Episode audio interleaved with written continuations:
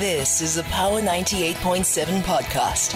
Now we're talking. Subscribe to Power 98.7 podcasts in iTunes or wherever you get your podcasts. There's more on power987.co.za. Coming up in this very hour, we will be speaking about how to reach children to navigate challenges through theatre. We speak to the CEO of the National Children's Theatre, Tamara Guhrs. Community Diary. Tamara is on the line. Good morning, Tamara. Thanks for your time. Good morning. Thank you so much. So, what do we speak about, right, when we say we want to reach children, um, you know, through theatre? Theatre is one of those mediums that um, just combines so many ways of communicating with children, right? You've got the, the, the story, you've got voice, song, dance, and the visual. So it combines all of these um, different modes of communication, but it also has the the living live body in the space. So it's not just a screen staring back at you, but it's it's it's got that added live dimension. So at the National Children's at National Children's Theatre in Parktown, we've we've actually got a couple of shows on at the moment. We've got a year with Frog and Toad, mm. and we've got Red Balloon. So a year with Frog and Toad is aimed at um, children from about four years and above. Um, it's a very, very cute show. It's a musical for children, and it's about friendship. So it's a story of Frog and Toad, and you see their friendship develop throughout the year and throughout the seasons. And this is a way that children can really see their own issues and struggles kind of portrayed in a way that's a little bit, they've got a little bit of distance from it, and if they see it you know, something like a friendship falling apart, you know, the, the, the heartache of that, but then it gets resolved and they see how it gets resolved. It, it kind of equips them in a way to deal with their own struggles and challenges. Sounds so um, entertaining, right? it's it's it is absolutely entertaining. It's it's got some beautiful um, singing beautiful songs. There's a cast of five young actors who are incredibly dynamic and very, very talented. It's been beautifully directed by Ivor Jones. There's a beautiful set, magical lighting. So it really is a transporting experience. Mm. You know, when I when I, I love when the show's on, I love just peeping into the audience and not watching the performance, but watching the children's faces because they are just like enraptured. It's the sweetest thing to see. They're just completely transported. And then the other one we have on at the moment is very different. It's a mime with uh, beautifully, skillfully performed by Craig Morris. So completely wordless, but a story of a grumpy old man who's kind of, it's his birthday, but he's all alone in his apartment and he's very sad. And then this mischievous red balloon floats into his life. Mm-hmm. And it's really a story about him, this grumpy old man, learning to play again. Um, and again, the children, it's the comedy of the mime and beautiful timing. The children just, just love it. So, so yeah, we've got those two shows on at the moment. And of course, National Children's Theatre in Parktown has got wonderful um, wonderful grounds where people can come and, you know, bring a picnic or come and um, enjoy a cup of coffee at our at our little tuck shop as well, and just make a day of it. So that's you know we've got programs running until the 22nd. Mm. But but you know at, at National Children's Theatre we do more than that. We also have workshops for children. And this is really about developing their creativity, their communication skills, how to work in groups, so it's not only children as audiences, but children as like what theatre can do for children in when they when they have whether it's drama or singing or dance classes. Um, you know how they can really navigate their their challenges through.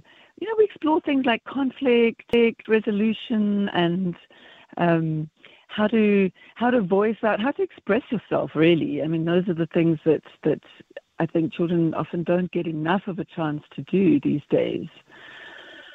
And so, uh, Tamara, what then do they learn, you know, from these particular plays? What are some of the life lessons um, or how do they what do they learn or how do they learn then to navigate some of the life challenges that they may face through what they watch so in a year with frog and toad for example it's about friendship and it's about you know these two characters are very different from one another so the one is is is quite um adventurous and kind of pushes the other one out of their comfort zone. Like the, the other one's a bit scared, doesn't really want to, you know, the, when they go swimming, he doesn't want people to see the, his body and things like that. You know, there's a whole lot of little, little, um, small, small things, um, which, which I think, you know, to us as adult audiences, they might be like, oh, sweet struggles. But actually, for children, these are, these are, you know, big moments that they also have to navigate.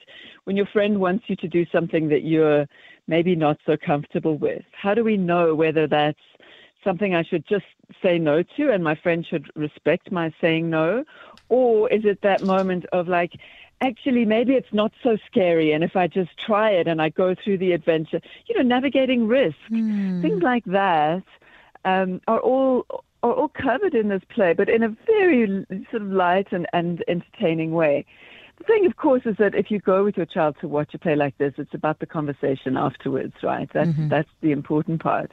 Is when you're when you're after you've seen the show, maybe you can just ask those questions and unpack like which was the moment that you felt um, you related to, or that have you ever had an experience like this? How did you feel in that moment? you know, so so it's really about. I think what theatre can do is it can give you an opportunity to have that conversation with your child. Mm. And of course, having the age appropriate conversation, but also having the conversation um, for them being able to watch these plays and they are age appropriate plays for them to also understand what it's all about, Tamara. Absolutely. And you know, story provides a little bit of distance, the story and the theatre. So sometimes there are conversations that your child may not want to have. And it feels like, okay, we're having a conversation now. You know, that thing, I'm sure parents have experienced that moment when you, on the way back from school or at the end of the school day, and you say, How was your day? And the child just says, Fine. Mm. Or, fine, you know. And and what we try and explore is to say, you know, can we just ask specific questions, detailed questions, you know? So, you know, maybe who did you sit next to at break today? Or, you know, and then, then the conversation can start to open up. But with story, in a, in a theatre production, it provides that little bit of distance. So you're not directly having the conversation, you're having it through the story, right? Um, you know, you're seeing the challenge illustrated in a, in a little bit of a distanced way. Mm, mm, absolutely. So, you know, for parents who would like to take their children there, what are the what is the age range that you were looking at here? So for Frog and Toad, we've had children. Um, we've had children from three who have really been captivated, and we thought that it was aimed more at that, you know, like four to eight, but actually we've had grade four children loving the show. So I'd say up to 10 easily. Um, it's one of those shows that, you know, when it's skillfully done with, with children's theatre, everybody gets something out of it. And it's the same with Red Balloon. We have had two year olds watching Red Balloon, and it's lovely for that age group but the the older the parents and the grandparents also really enjoy the show. It's not like you have to kind of sit through it while just for the sake of your children. You're also getting something out of it. You know, it really is very. Uh, both of the shows are very very entertaining for for yeah, so I mean, we'd easily say from from two to 102, you know. Yeah. um, but the little ones, but but the little ones really do get a lot a lot from from these experiences, and it's not the same as you know giving your child your phone to to be entertained. It really is very very good for them, um, and I think there's lots of neuroscience now that's actually proving that. It really sounds so entertaining, and it really does sound like something that you know the young ones should definitely be watching. Um, thanks for sharing, and thanks for your time this morning, Tamara. Thank you so much. I really encourage people to come to the to the to National Children's Theatre and to find us on social media at NC Theatre SA. Amazing stuff. NC Theatre SA. Thank you so so much. Thanks for the opportunity. Tamara, bye bye. Tamara, the CEO of the National Children's Theatre, speaking to us about um, what you can watch with your little ones and how those conversations would also help them with navigating some challenges that they may face in life. You've been listening to a Power 98.7 podcast. For more podcasts, visit power987.co.za or subscribe wherever you get your podcasts.